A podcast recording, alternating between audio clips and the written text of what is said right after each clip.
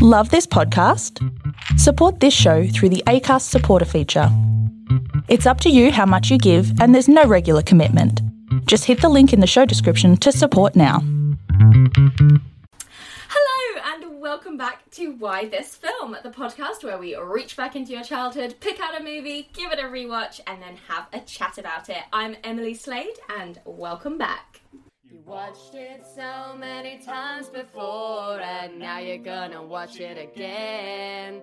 But it's been so many years since you last saw it, and now you show it to your friends, and they're like, What? What am I watching? Why? Th- What is what? this? Why? Why Why this this film? And I am joined today by John and Adam from the Blast from Our Past podcast. Welcome, guys. Hello, thank you for having us. Thank you for having us. Absolutely, I'm very excited. And their chosen movie is 1990s, and there may be a bit of dispute on the date here, but I've got 1990s Teenage Mutant Hero Turtles. Uh, th- Um, the the date is not the uh, debate right there. That's, it is totally not called that in America. Yeah, it's funny. I think they changed it. On the poster, it says Teenage Mutant Ninja Turtles. That's what we know it as. Yes. Yes. Yeah. But um, the IMDb title up here says Hero Turtles, so I don't know why that is. Um, but the IMDb breakdown is that four teenage mutant ninja turtles emerge from the shadows to protect New York City from a gang of criminal ninjas. Yes. Is that that's fairly accurate? Yeah, Yep. That's a very yeah simple simple uh, log line. So, what's your relationship with this movie? Obviously, you guys are brothers. I assumed you grew up together in the same house. Did you? What's what's going on with that? Well, uh, yes. So we grew up being big fans of the late '80s cartoon Teenage Mutant Ninja Turtles. Um, it is something that probably helped shaped our life and, and it made me become the man I am today. Uh, well, uh, we just we were huge fans of it. It was a massive series. We had tons of the toys, um, and Nice. I mean. We remember when this movie came out. I remember, John, you've told me before just how ridiculously excited you were when you saw the trailer to this movie. This is oh, the cool. this is the first movie where I can actually remember seeing the trailer on television and getting excited about it. I remember uh, being home, probably alone at the time. I was like nine or ten. It was a different time then. Yes, it was.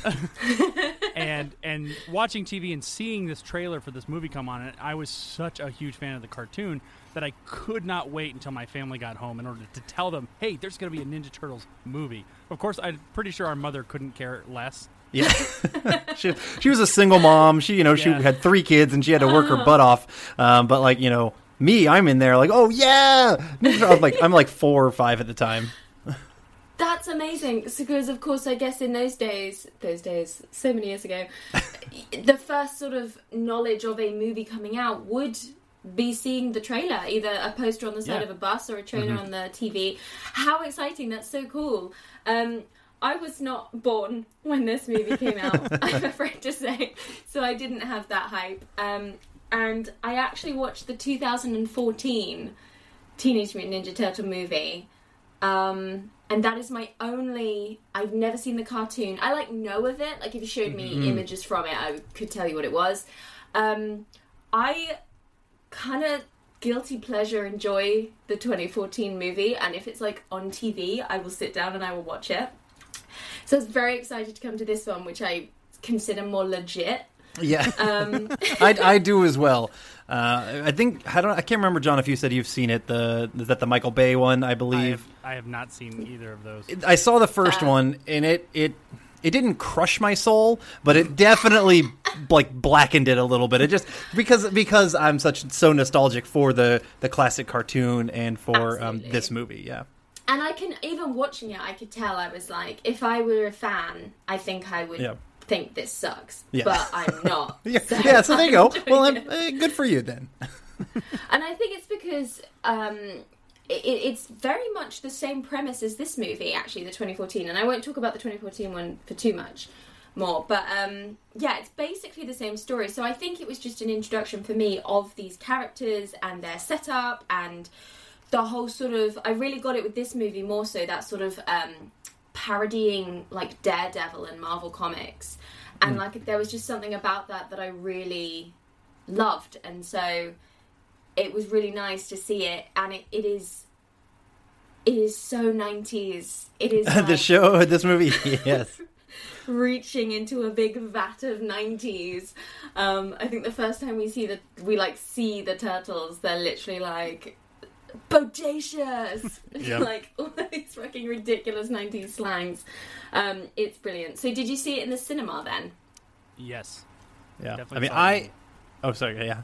go ahead, Um, I'm sure we did. I, I was too young to remember it, but I mean, I remember it mostly probably from replaying on TV. But I would be shocked if you know, knowing how excited we were when we were kids. I'm sure we did see it in the cinema, in the cinema, Mm-hmm. in the film theater. Sorry, the, the movie theater, whatever you. Yeah, Whatever you want to call um it. yeah, whatever you want to call it. There's a lot of, uh, say a lot, there was controversy surrounding this movie in terms of Jim Henson thinking it was too violent. I, I understand that the director himself was actually fired near the end of production because they were worried it would end up too violent. Um, do you feel that it was too violent when you were kids? Did you find it frightening? Did you find it too much? Did you, or did you try and emulate it? Did you, were you then trying to like, I don't know, like it's. I find it really interesting how they always try and blame video games and movies for being too violent. But there were moments that I'll go into later that I was like, Jesus, for a couple of them. Uh I didn't feel. I, I don't remember it scarring me as a kid, um, and even rewatching it now, I certainly didn't find it too violent. Uh, just in, maybe just because I'm definitely I know, I'm 30 years older than I was at the time. Um, now, did I try to emulate it? Fuck yeah, I tried to emulate it. Honestly, like I would say, eh, probably like you know. Even a couple months ago, sometimes you pull socks out of the hamper, and I'm still doing nunchucks with my socks. Like that, I do that all the time. Like that is a thing. You, you just you have to emulate this stuff because it's cool. it was really cool. I imagine it was uh, responsible for sending a lot of children to martial arts classes. Like I, if I'd have watched this as a kid, I'd have probably wanted to be a journalist and to do martial arts. Like April O'Neil is such a cool character. Where was her yellow jumpsuit? Like that's a thing, right? Yeah, that was a thing in the cartoon. Uh, the only thing they did was towards the beginning of the movie when she first gets jumped by those guys who were um, breaking into her van. She's wearing sort of a yellow overcoat as an homage to the yellow jumpsuit from the cartoon. But I think they didn't. I didn't. I think they didn't want to go so overt with it, so they didn't mm-hmm. really. They didn't really follow that lineage with it. Yeah. Which I'm okay That's with. I think shame. you know, just Oh, giving it, really? just giving it that that little homage because like, oh yeah, cool. You want to see April Yeah. O'Neil in yellow, but it, we all know it's not practical. Like it, that is, That's and that is that would have dated it even worse than it was already dated. Like just being in like a full blown bright neon jumpsuit, That's that would have been pretty point. bad. Yeah. That's a very good point, actually. Um, so one of the big things about this movie as well is the the puppetry and the animatronics, and they created all four turtles in the Jim Henson workshop, and he was very proud of his work on this movie in terms of the progression that they did with the animatronics. They are amazing, and they. I mean, I'm a big fan of uh, practical effects anyway, and especially puppetry, and especially Jim Henson. I found it absolutely wonderful just watching it for the first time round a couple days ago to see these puppets working in the real world, as it Yeah. were, and like. Um, I believe they shot it in a way where they shot it quite slowly so they could speed it up, and the fight scenes look so legit, and like the talking looks so good. Like, was that something you were aware of as children? As like how, like you were watching 2002's Gollum for the first time, or like was it just like, oh, cool, it's the turtles come to life? Adam, go ahead. Sure. Um, no, for, for me, it not at all. When I was a kid, I was enveloped in this. This was the turtles come to life. This is mm-hmm. something that you know got me so excited. I'm seeing these real, real turtles, and what what makes it great is they are real. They are actual puppets and robotics and animatronics, and. Watching it now, you, you can see the movements are a little crunchy. You know, you know they're they're not perfectly not human, but perfectly not you know l- real of what they're mm. doing. But because they are puppets and animatronics, it still looks so much better in that world. Yeah. Where in the 2014 one, there's the shine, there is just a complete lack of any realism with CG Yeah. that it, it you don't get that same feeling with it. You look like you're watching a really cool animated thing with you know with with the high graphics of today. But back in the day, and watching it now as an adult, my appreciation for the robotics and for the puppetry and Jim Henson and all that kind of stuff is so much higher than Yeah. honestly. I mean, I love CG artists. I have some good friends who are who are voice or who are uh, VFX artists and CG artists. I have massive respect for what they do, but it doesn't even come close to the respect I have for um, the the puppetry arts. And is that the same for you? Oh yeah. Um, I, you know what? I, I watched it uh, last night, and at the end, I was like, you know what? I still believe. I still believe that those are real turtles. And yes, you know, like Adam said, you can see, you know, a little few things here and there, but it's still amazing. And I know as a kid, I had the same reaction as Adam, where it's like I am living in this world. I could mm-hmm. turn around the corner and Raphael could be right there. I know I could see him. Yeah. So mm-hmm. it's it it really speaks to what puppetry has done, and I I like to think that in the last few years we've started to see a little bit of a renaissance back towards that direction, Yeah, we've Um, almost gone full circle, haven't we? especially with um, especially with uh, um, oh God, the Dark Crystal series coming out, and they did Yes. that one almost, almost pretty much entirely with puppets. A few, you know, some CG effects here and there, but they Mm-hmm. really utilize the puppets. And since they since he is a puppet, and I got to shout it out, Baby Yoda. we? Yeah, Baby Yoda being a puppet and them sticking to that and and and I, it makes to me it makes it just a little bit more believable. And I CG definitely has its place and you know where it's warranted to be used, I think it deserves to be used. But n- nothing, you know, nothing is, can replace something that you can physically s- reach out and touch. I completely agree. Gmork will always be scary. Oh, oh, God, yes. and, And like anything that was in that 2010 Clash of the Titans. it, like, it also yes. Um, Gmork, we, we John and I both love Neverending Story as well, and we as uh, an episode that we had talked about earlier in our podcast. That's actually our first episode because we love Neverending Story that much as well. And Gmork, I mean, it's a he's a perfect mix because his movements are so creepy. Uh, The way he talks, and then Alan Oppenheimer's voice that he does for Gmork, just like oh, it makes you poo yourself. Even you know, it's so terrifying, and it was it was really cool in this movie having that same feeling where you were Yes. like, "That's there." Like you're right, how you say you can just bump into them in the streets. Yeah. Um, I'm still trying to, even though I had watched the 2014, I've got a little, uh, like key here where I'm like Raphael, red, red. well, actually, a little bit of turtle history for you.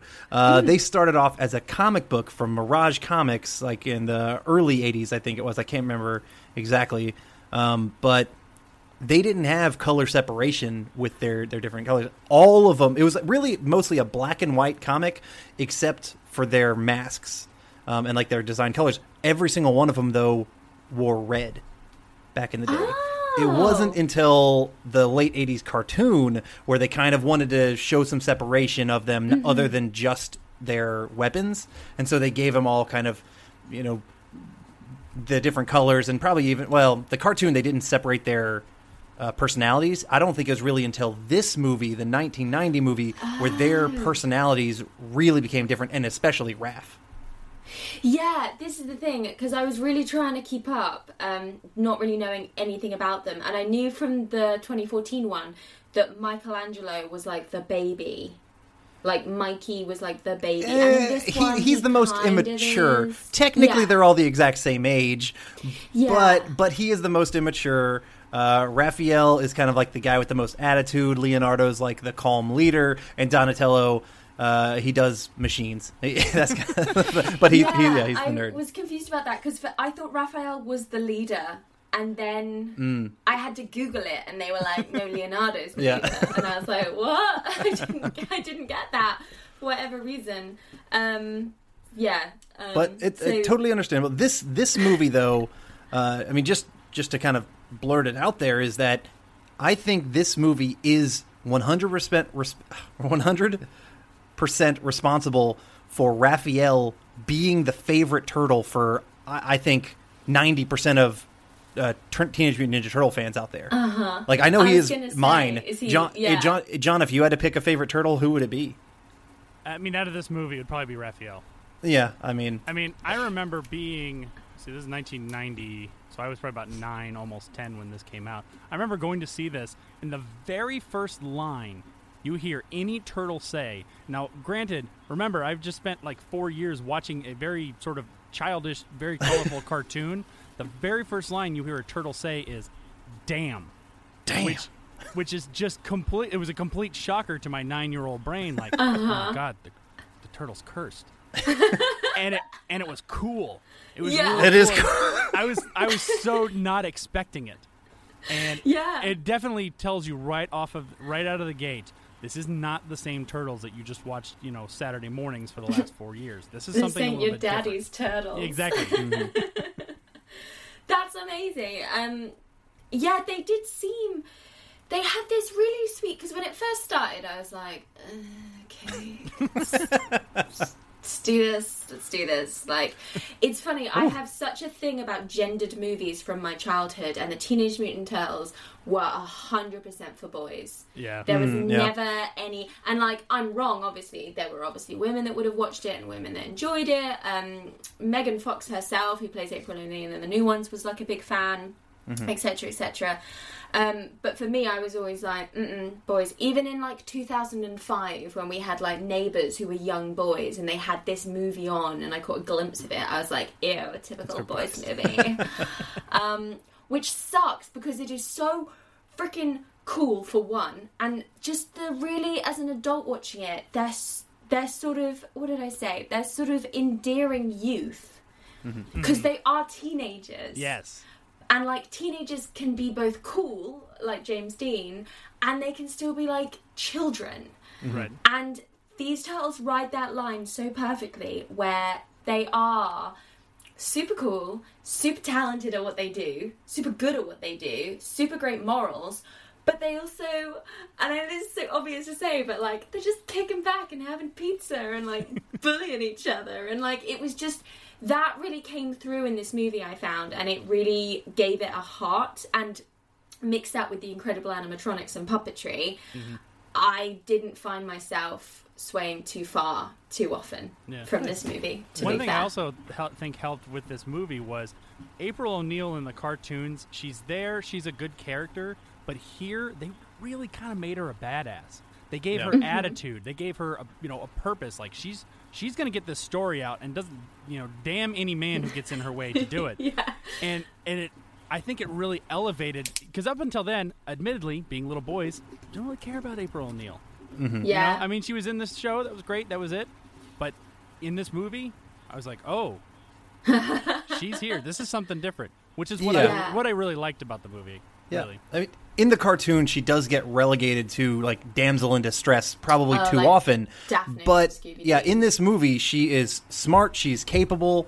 Um, you know, she she's just fantastic at what she does as a reporter, and it is kind of nice that yeah, she's not the damsel in distress really at all. It is it, they have to go rescue their master Splinter, which it makes a lot more sense in them for being teenagers. Um, you know, and kind of wanting to get that. I don't know their their parental figure and all that kind of stuff makes so much more sense. He's their daddy, and he's Yeah. so cute. He is. It is. and it is cute. And I, the way you put it, that this show or this this movie does a great job of kind of really pushing. Yes, they are teenagers. I just think about like that early scene um, when they're kind of like you know back in their little lair and, and splinter's trying to gather them and he's trying to like you know have them come together and and you know just sit down like a family and they're all just doing their ridiculous stuff. They're they're dancing to the tequila song. They're just like they they are just being rambunctious silly teenagers. It was really, really cute um, how you're introduced to them. So April O'Neil is jumped in the street, and because they couldn't afford to shoot another fight scene, they make the lights go out, so the fight scene's in darkness, which is brilliant. Um, so then you see them for the first time coming round the corner in the sewers, and then we and so we've just been like cool, amazing, like martial arts. They've left their weapon at the crime scene, like oh here they are, the Ninja Turtles, and then immediately yeah we're into like dumb teenage boy shit, which is endearing watching it Yeah. as an adult, where I'm like, oh, they're just fucking kids. It's so cute. Um, would you argue that April O'Neil is the main character of this movie? And if not, who is? if if it's not her, it's Raphael. But I I yeah I probably lean towards towards it's April. I definitely think they're telling the story more through her Yeah. than they are through the turtles because you're getting a lot of sort of the the plot of who the foot are and everything else through her, not through them. Exactly. And you even get that scene when they're out at the farm where she's kind of doing that narration while she's kind of talking. She has the drawings and she does that whole thing. And you, typically you get that, you know, through your, I mean, through your narrator or your lead character. So that, that totally makes sense that, that she probably is um, our protagonist. Yeah, I just wonder if that sort of is why you were suddenly like, oh, here's like a person because she's our Luke Skywalker. Because I think, especially for someone like me who like has never read the comics and has never seen the TV show and doesn't really know much about like turtle lore, to come in and then be given Leonardo as my main character, I'd have been like, what? He's a turtle. What? I, uh, I don't get it. Um, so I think it was a clever move on their part to make April O'Neil uh, what I would argue the protagonist, so we can sort of then meet the turtles through her, etc. And as you say, learn all about the antagonists, which was cute, a little bit confusing, but fine. um, Casey Jones is not an antagonist, right? But like, Correct. you Right. you're meant to think he is at the beginning. Uh, I mean, uh, not. I would say John and I never thought he was because we knew the character of Casey Jones. He was a vigilante, but he always worked with the turtles. Um, Right. but and, and even in this one, you know, they play up that early fight scene as very comical between him and Yeah, Raphael. that's um, true. and they're both they're on the same side. You can tell. Uh, Casey just wants to beat him up a little bit more than Raph does.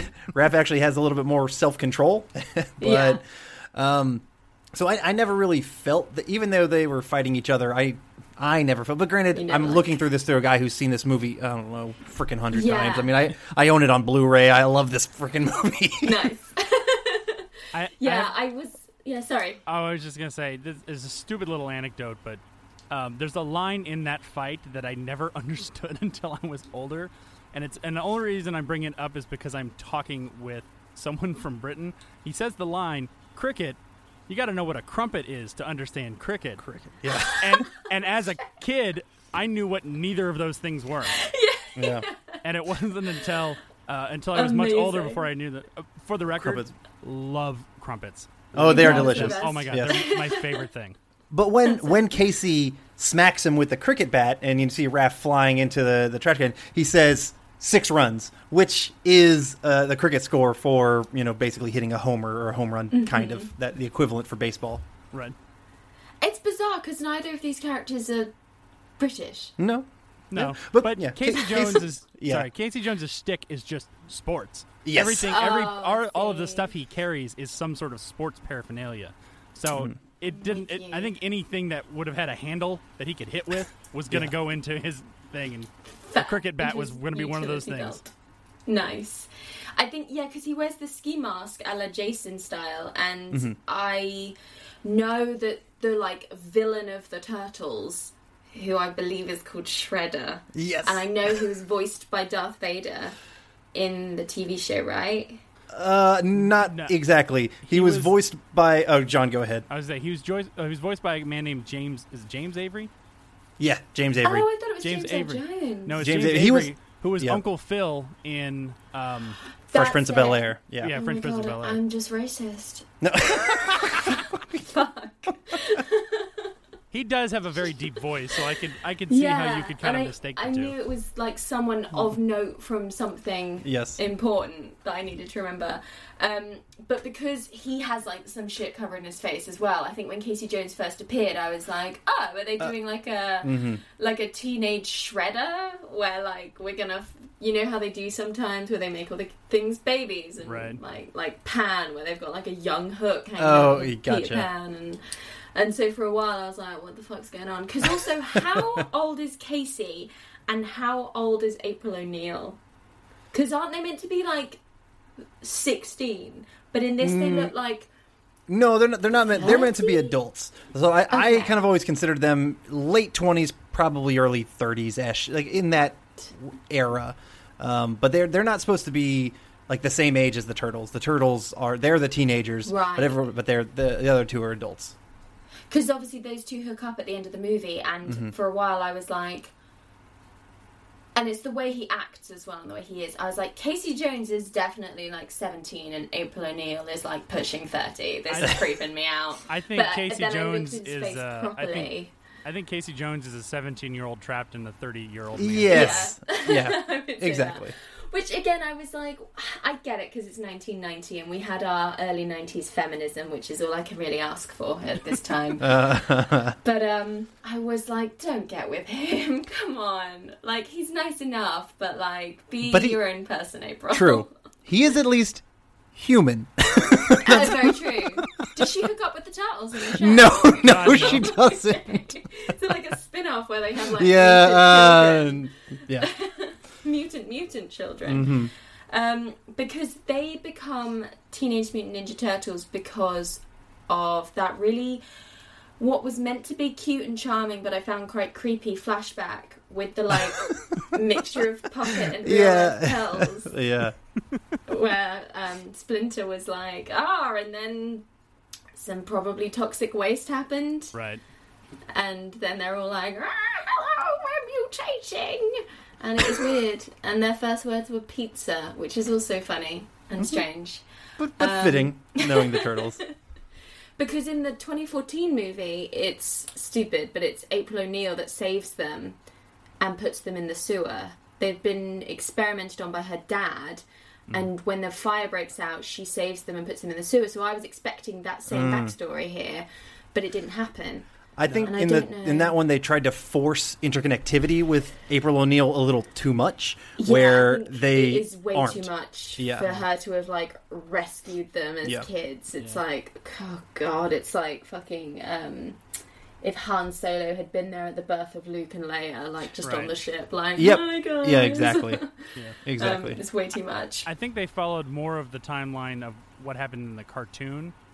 Um, Mm-hmm. Except what is different is in the movie, Splinter was a rat that mutated. In the cartoon, Splinter was a human who was turned into a rat. Yeah.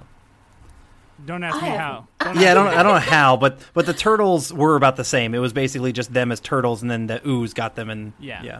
They kept that the same. It was probably easier just to say, well, let's just instead of trying to figure out how to make a human a rat, let's just turn a rat into a human since we have to do it with the turtles anyway. And it Yeah. does make sense. The only thing that doesn't make sense is he was a rat who was a pet of a martial artist who started mimicking the martial arts moves. I mean, my pets have never done that. I have to say, um, I think I cried at Splinter's backstory Mm-hmm. a little bit. Um, he was adorable. yeah. a little puppet rat doing Mm-hmm. Yes. little martial arts in his cage. I was like, wee! And then his master gets slain by this evil person, and I'm like, no, because he's sad and I'm sad and I'm crying. And then the evil person like slices his ear off and he scratches his face, and I was like, this. I would watch an entire movie of this, Yeah. like just It's just intense. Splinter and his backstory. Like I really loved it. I think it's because it was a rat and it was adorable, um, rather than the creepy turtles being like pizza, dude, as like babies. Um, Because you were not born in the 80s. You know, the 80s, that was. That's what it was about pizza and, and radical and tubular and cowabunga. I mean, And neon I, colors. I And wanted yep. pizza Yeah. watching this movie, and I loved, I loved that conversation he had where like he came down and he was just like, this was what was so charming about this movie. One of them came down and was like, hey, um. Do you ever think about what Splinter just said about how like one day he might not be around anymore? And the other one's like, "Pizza guy's late, Yeah. Yeah. getting three dollars off in a minute." And you're like, "Oh, this is great! Like, this is really lovely. I really like this." And then, and then the pizza guy turns up, um, and that's really funny. But what I loved about it was that the people that were um, in the suits of the Teenage Mutant Ninja Turtles also got human cameos Yeah. in the movie. Um, and I'm really glad that I found that out. That I scrolled through IMDb before I s- it got to any of them, so I could be like, "Oh, Raphael hits the car, and the guy in the car is the guy that's in Raphael." Yep. It's, I thought that was really, really lovely. Yeah. And Raphael was the only one uh, where the guy in the suit also did the voice. Yes, yeah. Poor Corey Feldman getting paid one thousand five hundred dollars being told it was going to be a small independent movie, and then it's fucking um, box office smash Teenage Mutant Ninja Turtle movie. Eh, Um, Corey Feldman's got enough money. Yeah. I I feel bad Yeah. for him. I think he He's blew a so lot of his money on coke and, and hookers. Sorry, Corey. Oh, Corey. um, did you guys spot Sam Rockwell? Oh yeah. Oh yes, yeah. I mean, he's he's one of the the bad kids. That's part of like the foot. Uh, well, a pre-foot. He's not he's not a ninja yet, but yeah, he was he was pretty. I mean, for someone who's turned into such an amazing actor, it's kind of fun seeing him in, in those roles. Yeah, in these like really small, almost cameo sized Mm-hmm. teenage, especially roles, where they were in like Pinocchio's Pleasure Island. Like I expected them all to turn into donkeys at Yeah. one point. it's just like a bunch of teenage boys smoking and playing snooker, being all like, yeah I "Yeah." think I think My they were playing eight ball, but that's okay. it's, you're so Big British. It's awesome. balls, Adam, you're just making us sound more American. Yeah, probably we're pretty obnoxious. Yeah. I do remember. Um, I do remember see, seeing that movie for the first time, and that the first time you cut into the inside of that warehouse, and the first thing you see is a young kid who was probably not much older than I was at the time, smoking a cigar. That was the Yes. first time I'd ever seen anything like that, and it was a little jarring. I think But that was, did- Yeah. I think that hit me Yeah. a little bit more than than any of the violence ever did. I was gonna say, damn, if that kid doesn't look cool though. I mean, come on. Yeah, I can see why people were like, "Oh, this probably isn't good for children," but it was a PG, which is bizarre. When to go back to the violence, the one bit that I've literally written in my notes, "fucking hell," is um near the end where they've defeated Shredder, and I'm sure we'll go into that um, i- i- in a really cool way, and he falls into like a, a, a gar- what just looks like the garbage. Yeah, And then, It's a- and, yeah, and- garbage and, truck. and, like Splinter uh, says this really like noble thing where he's like, "Ah, you like will suck because you're a terrible person, nobility, blah blah blah blah blah." You're not- you will not die. You'll you will die without honor. Something like That's that. the one, and it's super like, "Oh yeah," and then fucking Casey Jones yeah. presses a button like, "Oops." And crushes him, Mm-hmm. like crushes him into like the the garbage cubes you see on Monsters Inc. I was like, "Fucking Yes. hell, Casey! that was a person." Yeah, he probably. I mean, it was probably what only three stories high or something. It wasn't. It was a fall that someone in like your. He probably could have survived that, but then Casey was like, "Eh, screw this. I'm gonna gonna make." But it's fitting with Casey, you. the Casey that we know before. You know, who's who is okay with taking it to that uber violence. But yeah, but you, the sh- they do have that shot where you see the compactor like crushing the helmet of Shredder. Ooh, that is pretty intense. yeah I, pretty I'm like, that's where I Mm-hmm. was like, oh yeah, this movie's violent. Like, yeah, this is bad. Especially because in theory, Casey should have undergone a journey where he's like learnt to be a bit more of a pacifist because he's hanging Yeah. out with the turtles or whatever, Yeah. or a bit more noble or whatever because he saved Splinter and learnt his valuable like life lessons. And then he's like, nah, fuck that. Let's just Yeah. crush this guy in the garbage compactor. Yeah, it's funny. My wife and I were actually talking about that at the end of the movie because she she kind of walked in towards the end of it while I was watching it, and you know she, she kind of mentioned she's like, you know what? It was very much like the movies in the '80s. You just kill you killed the bad guy. It didn't really matter what it was. Um, and I know this movie actually, the director, and part of the reason he was fired because he intended it for it to be a lot darker than it even came out. Um, I know there's a scene um, somewhere when um, what is the what is the what is Shredder's main henchman's name? Uh, Tatsu, I think. Tatsu. Tatsu is angry and he beats up a kid, and you hear in a voiceover, you hear him. They're like, "Okay, he's breathing. He's gonna be okay." They added that later because in the script, Tatsu kills the kid. Like a child. Like yeah, a child. like one of the foot soldiers, like one of the teenage foot soldiers. Like in in the actual shot, he kills him. Not for real, but I mean, like that's what the intent was. And so then Yeah. they went in later to ADR it and was like, "No, add some stuff to make it sound like he's still alive." Mm-hmm. They're like, I'm still okay. Yeah. yeah, I'm all right. Oh my god. I mean, do you want to see the version where that kid dies? Would it have made the stakes higher? You know what? As a kid, I think it was exactly what I what I needed it to be, which was enough fun and enough dark to make it okay. This is not the normal turtles that I'm used to. This is a little bit more, um, but they dialed it back. As an adult, I would totally watch like um, a eight episode series on you know Oh, yeah. Netflix that's like uber adult.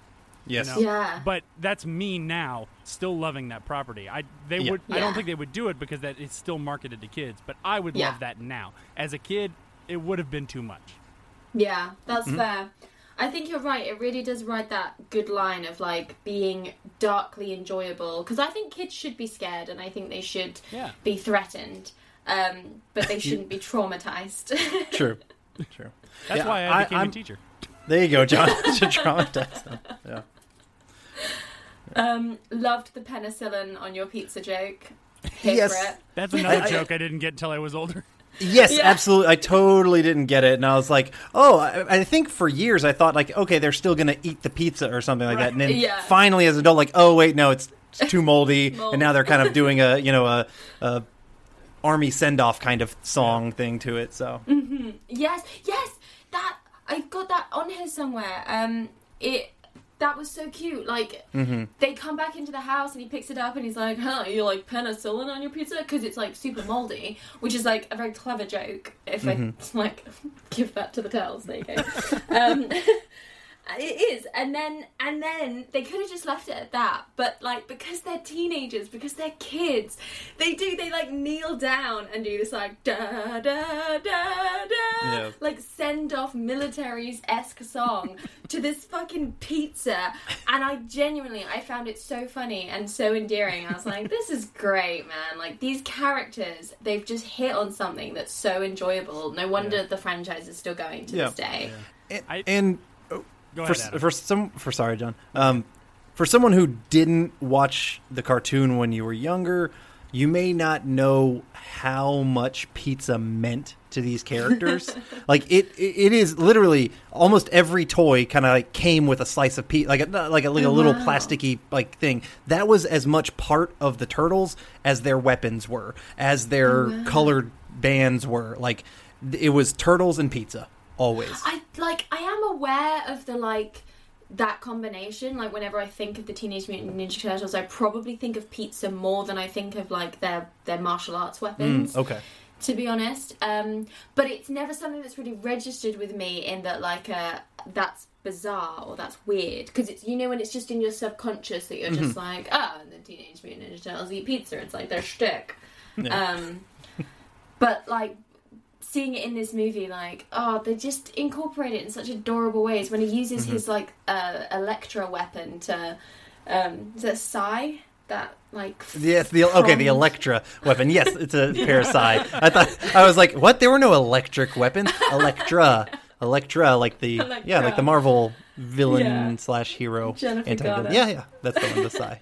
To like slice up the pizza, and one of them lands on the rat's head, and he's like, Ugh. rat voiced by Yes. Elmo. Splinter was voiced by Yes. Kevin Yep. Clash. He's Elmo, which is really cute. Um, I really enjoyed it. I didn't. To be honest, I don't know what I was going to think because I knew I'd seen the 2014 movie and I knew that I'd enjoyed that, and I was excited to watch it. But I think I enjoyed it a lot more than I thought I was going to enjoy it. If that makes sense. Yeah, I'm does. really glad. I think what what is good about this movie is that at the heart of it, it's really just about family. Mm-hmm. It's about this family of four boys and their father, and what ha- what essentially what happens to them. You know, they're not they didn't go out into the world to try to do anything.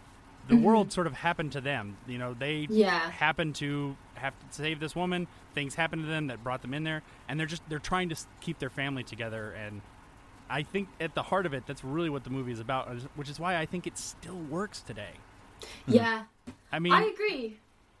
aside from some of the really corny jokes and the the really outdated clothing and some of the, The, other, some of the music Some of the as music, well. yeah. yeah. but I mean, essentially, if you can get if you can nice get rid of though. that, it's it mm-hmm. is very nice. I was Yeah. still I was watching Yeah. it last night. Like, I went, man, this is really still fun to watch.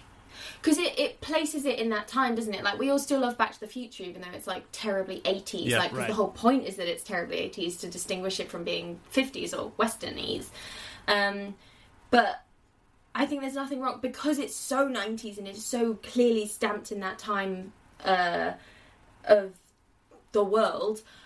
I think that makes it really good rather than like some stuff is better because it's timeless like a lot of disney movies are good because it's timeless but um also stuff can be good because they are so in that time and the turtles themselves are so 90s characters they fit Yeah. in that world so Mm-hmm. well that you just buy it and you can you can just watch it as like a like how uh, Rick in Casablanca is so 50s Yeah. and you watch it and you're fine with it and it's timeless classic even though it's so 50s um or whenever it's set I'm it. Yeah, the, the turtles they totally they have to stay somewhat 80s and early 90s because I Mm. could I just can't imagine if you did the turtles now, which granted the franchise is still going, but if they were like instead of like radical and uh, bodacious and stuff, if they were saying like, "Oh, that's so lit and on fleek," it doesn't work for me. That just does not work.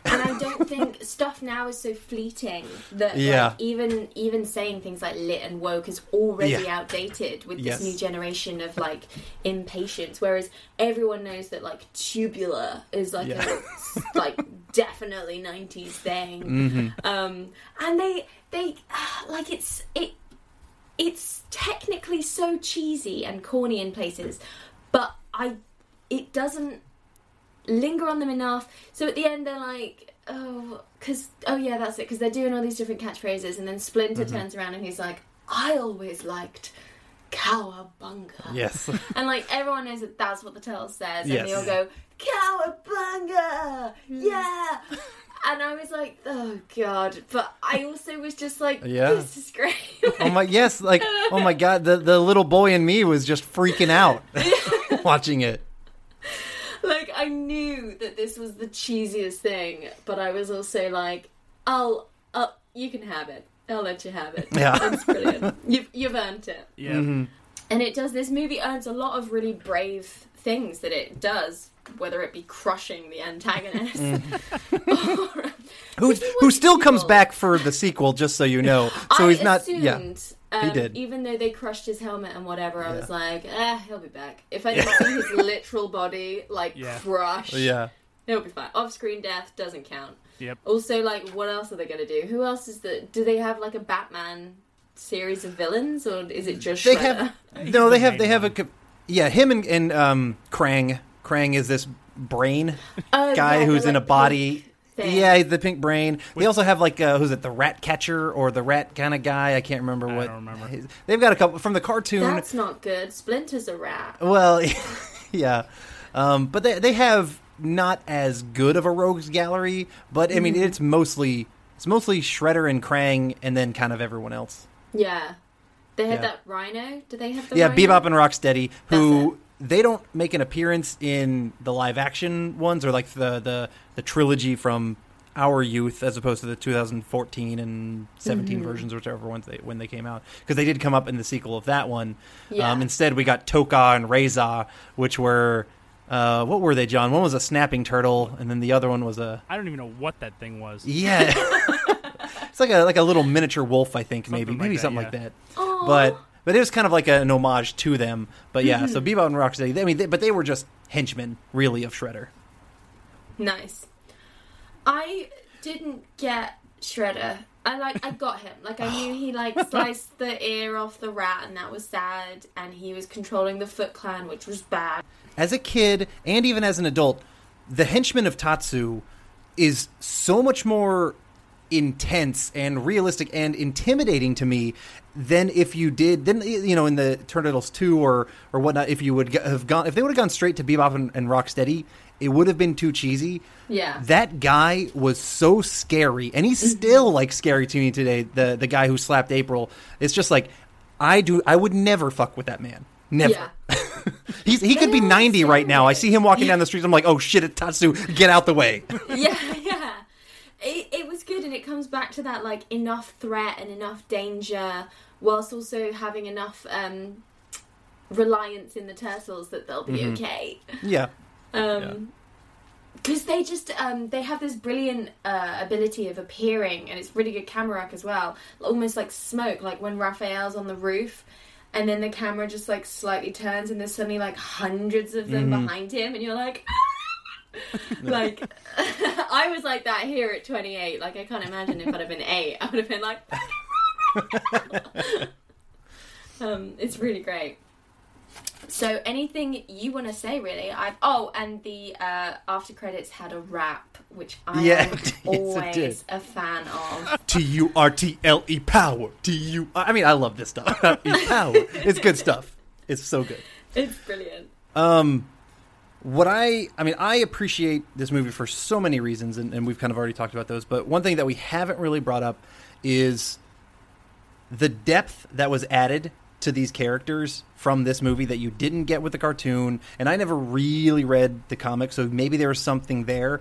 But this film, I mean, obviously with Raphael, he w- that's why I think he became my favorite in the entire series, like he did with a lot of people, because the depth that he had alone um, was a story that I really loved watching, and I still enjoy watching, and that's why I I think it's something that I flat out loved still watching this when I when I watched it last night um, as well. It, it just it still grips me because I think Raphael is such a interesting character, but not even just him. Like you see some of the other characters and what they kind of have to go through, and you see their their teenage silliness through their sadness of missing, you know, their parental person in in um, Splinter when he's taken and stuff like that, as well as um, you know s- seeing someone like April O'Neil and just it, it, there is a humanity in this uh, movie that you don't get with the cartoon. And if I rewatch the cartoon, it doesn't work for me as much as rewatching this movie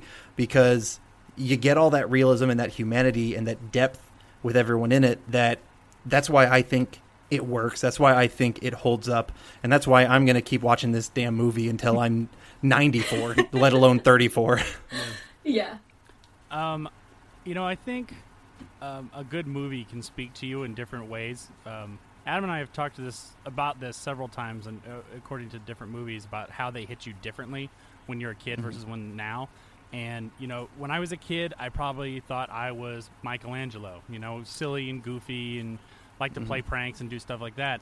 But now I'm older. I'm a parent. I identify more with Splinter. I see, mm-hmm. you know, his what he wants for his children. You know what he's trying to mm-hmm. do, and I think that's a mark of a good of good writing, where it can hit you no matter where you are in your life. And I, sup- I think it's it may surprise some people that this movie does that, but it did for me. It still mm. hit me, and you know, I'm at the we talked about it, but the the beginning when he's trying to sit them down and they're they're getting around. I'm a dad. That's exactly what my kids do. you know, I'm trying to get the, I'm trying to talk about them, you know, talk about something important with them, and I got to be like, nope, nope, don't, you know, put your iPad down. No, we're not going to go play it over here. Okay, I need you, to, need you to focus. Of course, I'm a teacher, and it's exactly what it's like being a teacher as well. But um, I just, I was surprised at how much I was still identifying with this movie, even now, even though I've I've watched it uh, probably once or twice in the last two or three years. Every time, I think I'm still surprised how much it still works. No, you. That's brilliant points from both of you. Like, I completely agree. Like, I sat down and um, I think uh, my mum was like, "Oh, what are what are you watching this evening?" And I was like, "The Teenage Mutant Ninja Turtle movie." and she was like, "Oh, have fun." And I Is that- did. It's a far Good. cry from watching Twelve Angry Men, but it's still a great movie. yeah, yeah, we did see. Yeah, totally This is the different. thing. Um, yeah, I've got Black Narcissus to watch, and I was like, should I watch Black Narcissus or Teenage Mutant Ninja Turtles tonight? I know which one's probably going to be more fun. Um, but you're right. It like it has a heart to it, and it has these like the '90s were really good of, of installing these themes within their movies, and obviously they like they probably I can't really remember it's Michael Bay, but probably so probably not. But like they don't care about that anymore. They're like just fucking put some cool like shit in it, mm-hmm. get some great shots for the trailer, employ a hot person, done. Whereas back then they were like, no, no, we need this to make sense. Like we need it to mm-hmm. string together, we need the plot to come together, and we need to have overarching themes and a three act structure so it works as a movie. And it does, and you're completely accurate. I'm so happy that the main through line of this was family and like single parent family and like found families and like you know April sort of comes on as their sister almost as well and Casey's there as like a weird cousin who's like Yeah. 17 um and like it, you really do feel it, and you really do feel their connection. And it's and you're right, it's something that definitely makes this movie timeless. Like hundred percent, it does. And it's really interesting how yeah, you'll you'll go from being baby Mikey to Splinter, and hopefully never Shredder being shredded. but but he looks awesome. I'm not gonna lie. Like from from like page to cartoon to live action, I still think that Shredder costume is one of my favorite interpretations. Like It's they they brilliant. still made it. It was ceremonial, but it still looked really cool to me. Where a lot of times they look, eh, they look kind of crappy. I thought this one they did a good job. Yeah. No, it's really cool. I mean, and they make fun of it, but like, I did love that when they first fight do. Shredder, they have that wonderful moment where they're like, Yeah. They're It- do you do you use that stuff for find- cole for making coleslaw? Yeah. I think that's a great line. brilliant. And they're really trying to make light of it. They're like, oh, we like fucking fucked all the other guys up. No worries. Let's Yeah. go for this guy. And then like one of them gets their ass handed to them. So then he's like, but instead of being like, oh no, this guy's the worst guy we've ever had to fight before, because he clearly is. Mm-hmm. They're just like, you go next. No, you go next. No, let's play rock paper scissors for it. And it's that light-hearted tone throughout that even though you could, you know they're in danger and you know like everything's really important and you feel the stakes, you're still like, these guys, look at them messing around. It's really fun. Amazing. Thank you so much for coming on and giving me an excuse to watch Teenage Mutant Hero slash Slash Ninja Ninja Turtles. Turtles. Um, Uh, I hope you enjoyed rewatching it. Yes, I'm so glad you enjoyed it more than you thought you did. I was a little Mm-hmm. apprehensive because when you said you'd never seen it, I was like, "Ooh, is this Yeah. going to translate?" For her? But I, I'm glad that you found something out of the out of the movie to enjoy. yeah, absolutely. No, I really do. I, I have I have a good way of definitely watching things as if I were a child.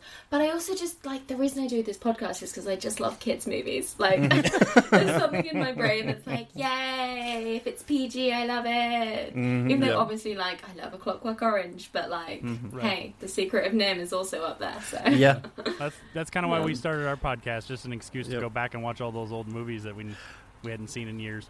yeah, Yeah, that's exactly. exa- I mean, he and John and I talk about it, talk about old movies and stuff all the time, and so we were eventually just like, "You want to record this? it makes sense. This just makes just sense." Publicly.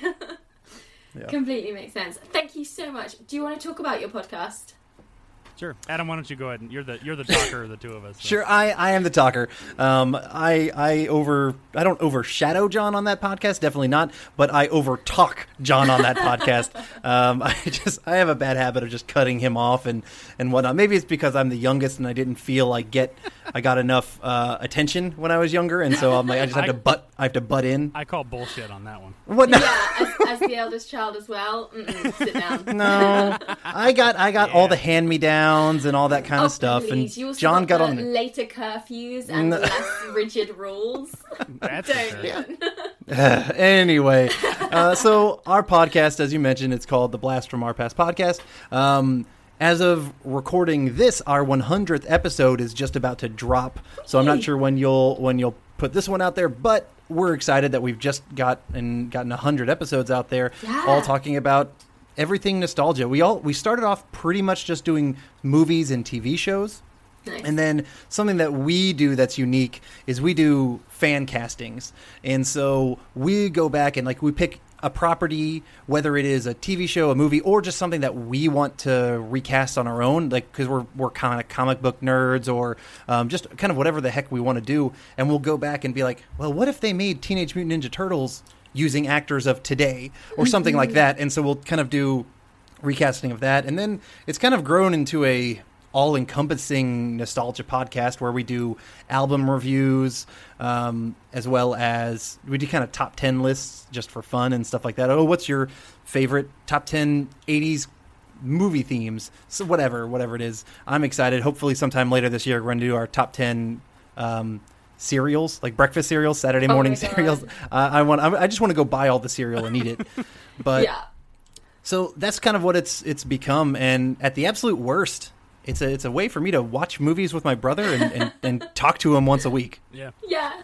Amazing. That's brilliant. Um, where can we find you across all platforms? Instagram, Twitter, Facebook. Um, you you can find the podcast on pretty much any you know big podcasting uh, venture, Apple Podcast, Spotify, uh, Google Play, Stitcher, that sort of thing. Um, on Instagram, if you go on Instagram and search for at Blast Pass Cast, you can find us there. Also, you Nice. can go to Facebook and find us there. Instagram is where we're, we're most uh, most at. We're technically on Twitter, but I don't check it, so so don't bother with Twitter. Uh, so pretty much Instagram or Facebook are the two big uh, places you can find us. Nice. Amazing. Well, thank you again so much for coming on. Um, any last thoughts? I, I had a lot of fun. Thank you so much for having us. Yeah, you're and and I hope I hope we've created a uh, a new Teenage Mutant Ninja Turtles fan today. I think you have. I'm genuinely going to seek out the 80s cartoon, like a genuine yeah, one. go for it. And and don't skip on the sequel, uh, Teenage Mutant Ninja Turtles Two: Secret of the Ooze. Oh, it has yeah, it has a, a vanilla vanilla ice rap, and so it's perfectly '90s dated as well. That happens in the in the the movie. It's so good. Oh my god. I'm literally doing that first thing tomorrow morning. ah! Amazing. You said the magic words. Um, The Scooby Doo live action movie rap over the credits is one of my personal favourites. so check that out. Um, but yeah, thank you guys so much for coming on. Thank you so All much. right, thank you. And we'll see you next time on Why This Film. Bye! We watched the the film and we talked about it, but now it's time to say goodbye. We'll be back again with another movie that makes you wanna ask why. Why This Film podcast has a Patreon. Patreon is a membership platform that makes it easy for artists and creators to get paid. Head to patreon.com forward slash Why This Film podcast and you can select a tier. For £3 a month, you can join Camelot and enjoy early access to episodes, including seasons 1 to 3. You'll get to vote in polls and get a personal shout out on the pod.